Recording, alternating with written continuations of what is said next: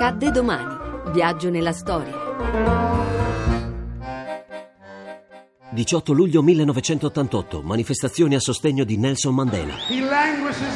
Egli combatte per il suo credo che consiste nella libertà della gente. L'uomo è Nelson Mandela. The man is Nelson Mandela.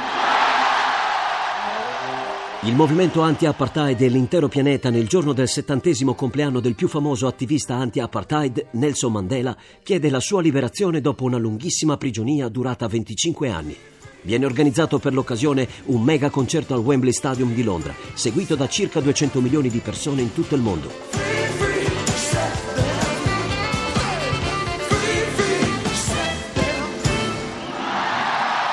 Il regime del Sudafrica spera che il mondo possa dimenticare Mandela, ma si sbaglia. Durante i tanti anni trascorsi in carcere, Mandela infatti diventa il più celebre prigioniero politico della storia.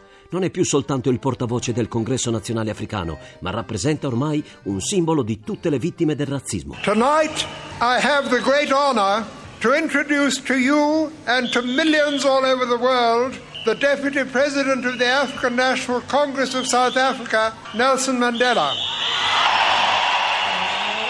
Le richieste di scarcerazione giungono dalle Nazioni Unite, dal Congresso americano, da moltissimi paesi. 56 nazioni firmano una dichiarazione che chiede di porre fine alla condanna dell'attivista sudafricano. Il caso Mandela diventa un motivo di grande imbarazzo per il governo sudafricano, che offre il suo rilascio a condizione che questi rinunci alla violenza e accetti di obbedire alle leggi dell'apartheid. Mandela rifiuta la proposta. And you that you elected not to forget. Grazie a voi che avete scelto di non dimenticare. Because our fate could have been a passing concern.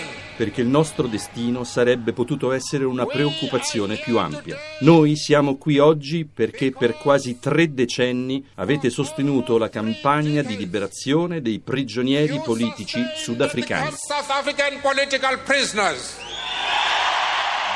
Il Sudafrica, attraversato da una crisi economica e con un governo debole, decide alla fine di liberare Mandela nel febbraio 1990.